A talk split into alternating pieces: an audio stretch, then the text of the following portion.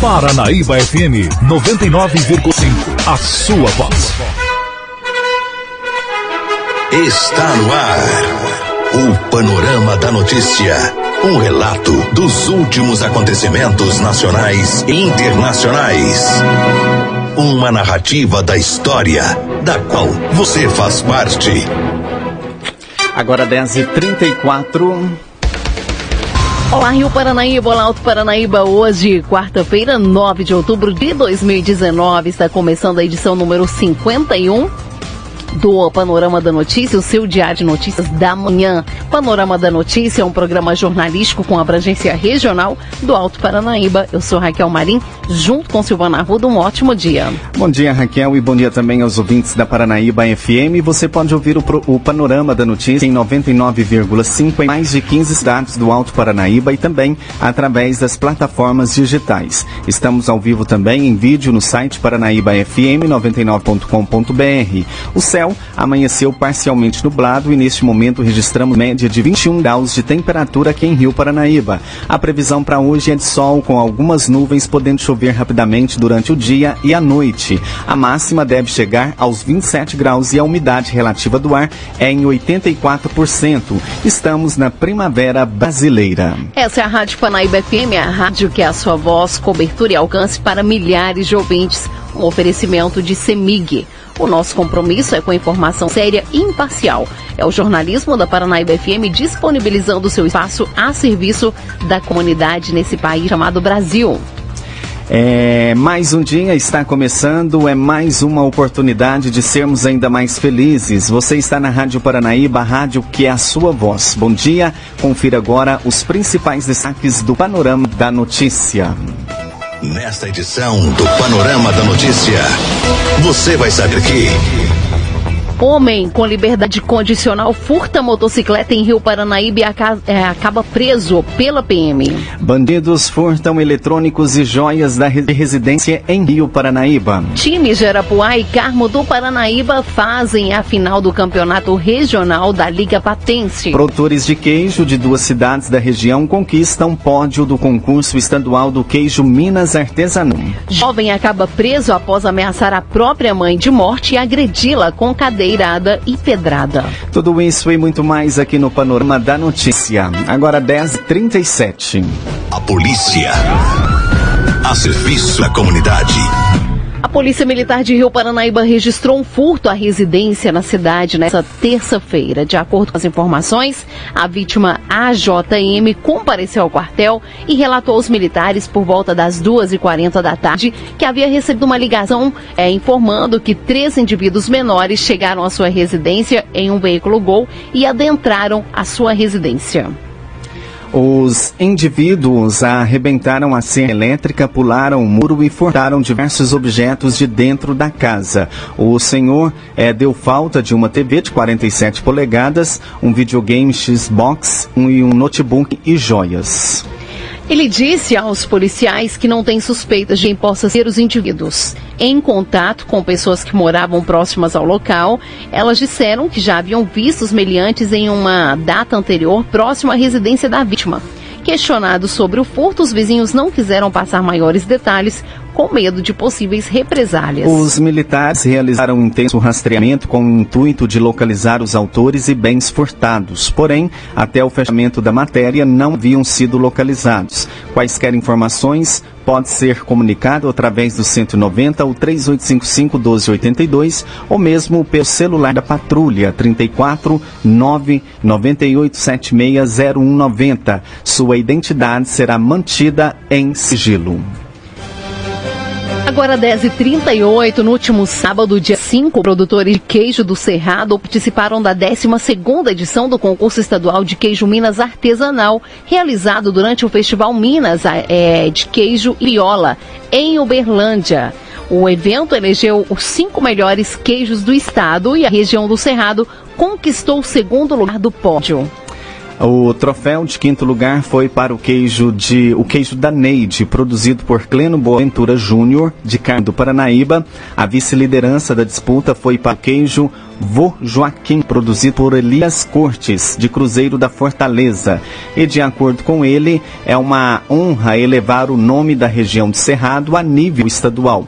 É muito gratificante mostrar nosso trabalho, os queijos que fabricamos, toda propriedade, ainda mais compressivo, afirmou o vice-campeão Elias Cortes. O evento é uma iniciativa da empresa de assistência técnica e extensão rural, a Emater, aqui de Minas Gerais, em parceria com a Secretaria de Agricultura, Pecuária e Abastecimento, que é o CEPA, o Instituto Mineiro Agropecuário, o IMA, a Empresa de Pesquisa Agropecuária de Minas Gerais, a IPAMIG, e a Prefeitura e também o Sindicato Rural de Uberlândia. Segundo a coordenadora regional da Emater, Leni Alves, durante o concurso os produtores de queijo do Cerrado disputaram com produtores das regiões de Araxá, Campo das Vertentes, Canastra, Serra do Salitre, Cerro, Triângulo Mineiro e com alguns produtores regularizados que não fazem parte das regiões caracterizadas como produtoras do queijo Minas artesanal. Ao todo, 35 queijos foram avaliados por profissionais ligados à produção queijeira, que julgaram a cor, a textura, a consistência, o paladar e o olfato dos produtos. Para analista técnica do Sebrae Minas, Adenilce Moreira, esse resultado é reflexo do trabalho desenvolvido por entidades como Emater, Sebrae e Unipan, junto à Associação de Produtores de Queijo do Cerrado. A conquista de ter o nosso queijo entre os cinco melhores de Minas Gerais revela o potencial da nossa região e nos incentiva a continuar trabalhando pelo sucesso dos nossos produtores, finalizou a analista técnica. No panorama da notícia, os números da economia. O dólar está sendo vendido hoje a 4,10, o euro vale 4,50 e as poupanças com o aniversário hoje rendem 0,5. A Caixa anuncia redução de juros para financiamento de imóveis. As informações com Alexandre Fiore. Caixa Econômica Federal anunciou nesta terça-feira uma nova redução nas taxas de juros das linhas de crédito imobiliário. O banco segue a tendência dos últimos dias, já que os concorrentes Itaú, Bradesco e Banco do Brasil também reduziram os juros. O setor acompanha o corte mais recente da taxa básica pelo Banco Central, que reduziu de 6% para 6,5% a Selic. As novas taxas da Caixa valem tanto para imóveis residenciais enquadrados no Sistema Financeiro da Habitação, o SFH, para imóveis de até um milhão e meio de reais, quanto no sistema financeiro imobiliário, SFI, ou carta hipotecária. O presidente da Caixa, Pedro Guimarães, declarou que o banco não pretende reduzir as taxas da linha atrelada ao IPCA pelos próximos seis meses. Na linha com TR, 7,5% é a menor taxa, mas para conseguir juros mais baixos, o tomador de crédito precisa quase sempre aceitar condições como tempo de relacionamento com o banco e pacotes de serviços. Além da da taxa de juros, devem ser considerados os seguros obrigatórios e o sistema de amortização. Segundo dados do Banco Central, os juros médios do mercado para financiamento imobiliário foram de 8,9% ao ano em agosto, em comparação a 9,5% no final do ano passado e 11% no final de 2017. De Brasília, Alexandra Fiore. A palavra da especialista em economia, Rita Mundim. Diante da menor taxa de juros nominal e real praticada no Brasil nos últimos anos, diante de uma inflação absolutamente sob controle, de mais uma rodada de liberação de dinheiro do FGTS, vem aí a Black Friday. Essa data, que foi criada pelo mestre dos Estados Unidos, é uma mega promoção de vendas realizada na quarta sexta-feira de novembro. Nós estamos falando dos Estados Unidos logo após o feriado norte-americano de ação de graças. Eles fazem isso para liquidar os estoques, com oferta de mercadorias cujos descontos chegam até 70% do valor normal. Foi feita uma pesquisa para a Insights para a indústria do varejo do Google no Brasil. E segundo Diego Venturelli, da Google, 76% dos consumidores passaram a perceber que a Black Friday a cada ano se transforma em um evento de mais de um dia, incluindo os dias anteriores e posteriores. Essa pesquisa entrevistou em julho 1.500 consumidores online de todas as regiões do país. O Venturelli destacou que, por ser um evento de preço, esse é o atrativo do período, com 53% dos entrevistados dizendo que o valor das mercadorias é o principal atributo de compra. Entretanto, ele disse que esse número vem caindo ao longo dos anos, porque o consumidor começa a entender que outros atributos, como confiança na loja, entrega, logística, inovação, ganham relevância no momento da compra. O ambiente da loja física consegue ter alguns desses atributos e está crescendo muito. A compra feita no ambiente digital com retirada na loja física. Isso é uma experiência para o consumidor. Ele não tem que esperar o produto chegar na sua casa e pode visitar a loja e retirar o produto. Em outra pesquisa feita em setembro, com base nas respostas de mil pessoas ouvidas pela plataforma, a gente vê que o número de compradores online deve se igualar ao de compradores em lojas físicas. 37% declararam que comprarão apenas nas lojas físicas e 38% apenas na internet. É a primeira vez que isso acontece nos últimos oito anos de Black Friday no Brasil. E mostra que o consumidor está entendendo que a Black Friday não é só digital, mas também é física. E só para fazer o resumo da ópera, a expectativa é de um crescimento de 58% nas vendas da Black Friday deste ano, se compararmos com o ano passado. E o mais interessante, o gasto médio dos consumidores deve ser de R$ 1.330. Corra que a Black Friday vem aí. Rita Mundim,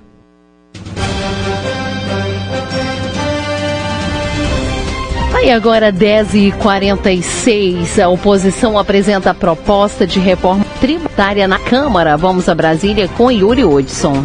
Partidos de oposição ao governo Jair Bolsonaro apresentaram nesta terça-feira uma proposta de reforma tributária, segundo o grupo, justa, solidária e sustentável.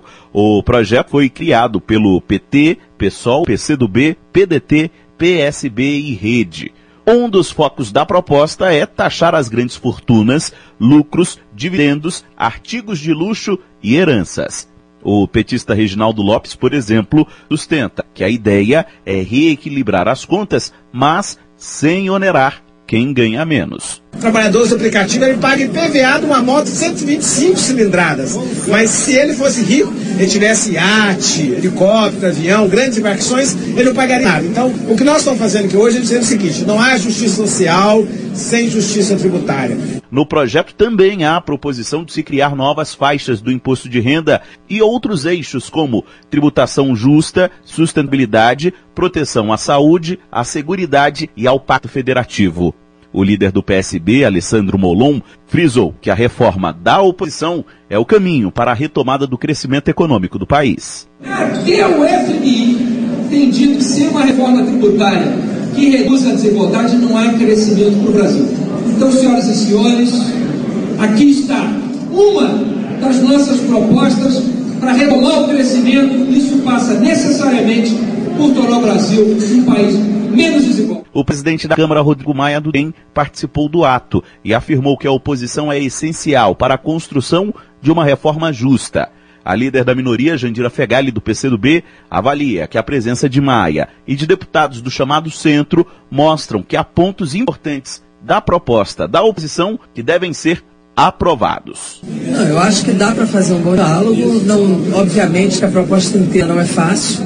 Mas eu tenho certeza que pelo menos parte dela nós temos capacidade de, de ver incorporado no debate geral aí A proposta da oposição deve ser usada pelos parlamentares para modificar o projeto já em tramitação e também para propor emendas ao texto que virá do governo. De Brasília, Yuri Hudson.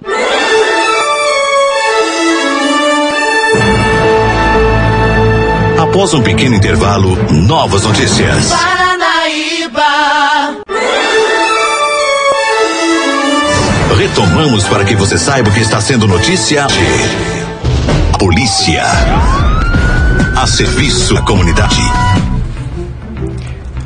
10h53, um jovem de 22 anos acabou sendo preso pela Polícia Militar depois de agredir a própria mãe com pedradas e cadeiradas em Patos de Minas. Ela começou a ser agredida depois que se negou a entregar um cartão benefício do governo federal ao filho. Ele ficou furioso e começou a ameaçá-la de morte com uma faca. O jovem foi preso na casa do irmão. O fato aconteceu na Avenida Tomás de Aquino, no bairro Nossa Senhora das Graças, e de acordo com a Polícia Militar, uma viatura foi acionada pela mulher de 52 anos que diz que o filho, que é usuário de drogas e também toma remédios controlados, acordou bastante nervoso e exigiu um cartão de um benefício que ele recebe do governo. A mãe, vendo que o filho queria dinheiro para comprar drogas, se negou a entregá-lo. Foi aí que o Anderson José Alves, de 22 anos, ficou furioso e partiu para cima da própria mãe. Ele acertou na cabeça com um pedaço de concreto, causando um grande corte, corte e muito sangramento. Não satisfeito, ele ainda se apossou de uma cadeira e desferiu vários golpes nas costas dela, que também foi agredida com chutes e socos. Segundo a mãe de Anderson, ele comprou uma faca há dois dias e disse que iria esperá-la dormir para matá-la. Uma unidade do SAMU foi acionada, mas a mãe recusou o atendimento médico. Ela disse que pretende prestar queixa contra o filho, pois acredita que sua vida seja ceifada a qualquer momento. O que vai pelos esportes. E o time do Paranaíba, o time Paranaíba de Carmo do Paranaíba e o Ouro Verde de Arapuá decidirão o campeonato regional da Liga Patense de Desportos né, em duas partidas nos próximos sábados. O primeiro jogo será em Arapuá e a batalha final no estádio João Luiz de Carvalho pela melhor campanha do do Galinho Carmense, que tenta mais o título regional, sendo a sua última conquista em 2011. Já o Ouro Verde busca seu primeiro título na competição. A bola rolou neste sábado, dia 5, em Arapuá, com mais uma vitória do Ouro Verde sobre o Guimarães, desta vez por 1 a 0, gol de Léo Mineiro. Na primeira partida disputada no estádio Faria Santos, a equipe de Arapuá havia vencido por 2 a 1 de virada. Em Carmo do Paranaíba, o 0 a 0 entre Paranaíba e Tirense beneficiou o Galinho Carmense, que havia consegui, conseguido 3 a 0 sobre seu adversário no estádio Marcondão, em Tiros. O Tirense, melhor campanha na primeira fase, caiu de rendimento nos últimos jogos, tendo empatado duas vezes com Guimarães nas quartas de final e perdendo disputa na marca do pênalti, só participando da semifinal na condição de melhor equipe de índice técnico, depois de Paranaíba, Ouro Verde e Guimarães. Segundo o presidente Cássio Luiz Ribeiro Duarte, da Liga Patense de Desportos, é, podemos esperar dois grandes jogos em que será difícil apontar favorito. São duas equipes em um bom momento na reta final do regional. Agora 10h56 e especialistas alertam: jovens na internet precisam de orientação. As informações com Aline Costa. Viver em uma sociedade hiperconectada tem seus impactos, principalmente em crianças e adolescentes. O uso excessivo ou inadequado de aparelhos eletrônicos, como celular, tablet, videogame, TV, por crianças e adolescentes, pode acarretar danos ao desenvolvimento físico e mental. Pensando nisso, o Ministério Público Estadual da Bahia realizou a segunda Conferência Tecnologia e Infância. A Procuradora de Justiça do MP da Bahia, Marli Barreto, ressalta que essa é uma discussão que precisa estar presente na sociedade como um todo, pois abrange a formação e o desenvolvimento da própria sociedade. Os índices, publicados inclusive ao longo do ano de 2019, revelam para os operadores de direito e para as famílias, de modo geral, uma preocupação objetiva em relação ao nosso público infanto-juvenil. Esses dados são preocupantes e o Ministério Público, atento a essas questões e ao princípio da proteção integral, realiza a segunda conferência buscando chamar a atenção da população, dos operadores da área de saúde, de psicologia, da área de educação, em relação a esses riscos da exposição excessiva de crianças e adolescentes aos eletrônicos. O diretor de educação da SaferNet Brasil, Rodrigo Negin, um dos palestrantes no evento, chamou a atenção para a necessidade de dar segurança às crianças em todos os ambientes em que estejam. Promover espaços de cuidado, espaços de proteção, de orientação para que nossas crianças e adolescentes também desfrutem desses novos ambientes agora digitais com a mesma segurança, com a mesma qualidade que deveria ser em outros espaços. Então é muito rico esse momento de encontro de vários tipos de profissionais, é, vários setores da sociedade, podendo trocar olhares, trocar experiências, mas mais do que tudo, concentrar na promoção de bem-estar e de proteção e não apenas pensar na punição, na lei na reparação de um dano. O psicólogo Alessandro Marim Pietri, que também apresentou um painel na conferência, destacou a transversalidade da psicologia com as novas tecnologias como forma de diminuir os impactos na juventude. Vários estudos comprovam que as tecnologias elas são uma realidade social que não vai voltar atrás, já é inegociável, nós vamos continuar lidando com as tecnologias. Entretanto, os efeitos da superexposição das crianças à tecnologia, eles já são estudados pela ciência e comprovados serem efeitos perigosos. Então, o primeiro critério que a gente tem que ter é o tempo de exposição da criança à tecnologia. Depois, o tipo de conteúdo que essa criança está ou não está preparada para acessar. Que lugar, que centralidade essa tecnologia ocupa em outras experiências de desenvolvimento dessa criança. Preservadas essas três condições, a tecnologia pode ser um auxílio interessante para o desenvolvimento. O evento teve transmissão online no canal da instituição no YouTube e contou com a presença de diversos especialistas no assunto, além de pais e mães interessados em como mediar o uso das novas tecnologias com os jovens. De Salvador, Aline Costa. A polícia. A serviço da comunidade. 10h59, um homem de 32 anos que furtou uma motocicleta em Rio Paranaíba foi preso pela Polícia Militar nessa terça-feira. De acordo com as informações, a vítima, ISS, de 24 anos, relatou aos militares que por volta das 8 horas havia estacionado sua motocicleta Honda CG 125 Titan em frente à Secretaria Municipal de Saúde e que ao voltar percebeu que a mesma havia sido furtada. Os policiais então verificaram, verificaram as câmeras de segurança é, próximas ao local e visualizaram quando um indivíduo se aproximou da motocicleta e ficou parado ao lado dela. Por volta das 9h57, aproveitando do pouco movimento na rua, ele conseguiu furtar o veículo e evadir do local em direção ao bairro Paranaíba. De posse das características do autor, visualizadas visualizadas durante as filmagens, os policiais suspeitaram que poderia ser Everton Fernandes da Costa, vulgo perucão, de 32 anos. Ele já tem diversas passagens pela polícia, inclusive pelos crimes de furto, roubo e está sendo beneficiado com a liberdade condicional. Os militares mostraram fotos do suposto autor à vítima, sendo ela enfática ao afirmar que se tratava do autor, visto que havia, é, que havia visto perto de sua motocicleta momento antes do furto. Através das filmagens, ficou constatado que Everton ficou perto da motocicleta por volta das 9h35 e permaneceu até por volta das 9h50 57 quando foi consum consumado o fato. Rastreamentos foram feitos na tentativa de localizar o autor e a motocicleta furtada, sendo que após denúncias de moradores, ele foi abordado e preso pelos policiais. Ele foi fotografado e sua foto foi apresentada à vítima, que voltou a afirmar que era ele o autor do furto. No momento da abordagem, o autor tentou se esconder atrás de uma parede, deixando deixado de uma marquise e demonstrou preocupação com a chegada dos militares. Questionado, ele negou o furto e contou diversas versões sobre o que fazia durante o crime. Porém, nenhuma das versões não, po é, não pode ser confirmada por falta de, de veracidade dos relatos do autor. A motocicleta não foi recuperada até o fechamento da matéria e o autor foi encaminhado posteriormente para a delegacia da Polícia Civil para as demais providências. Você caminhou conosco pelo panorama da notícia. O conhecimento dos fatos faz de você um cidadão ativo. Agora 11 e 2. Panorama da Notícia, um oferecimento de Semig.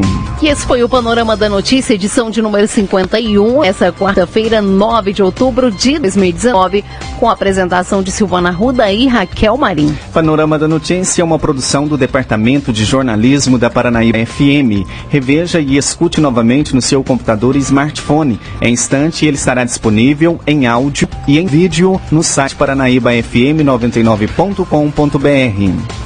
Panorama da Notícia é multiplataforma. Além do site, você encontra esse programa disponível também no YouTube e no podcast do Spotify. Agradecemos o carinho da sua audiência e continue com a programação da Paranaíba. A seguir tem um giro pelo meio artístico. Mais informações ao decorrer do dia em nossa programação ou em nosso site. Fique com Deus. Bom dia, Rio Paranaíba. Bom dia, Alto Paranaíba.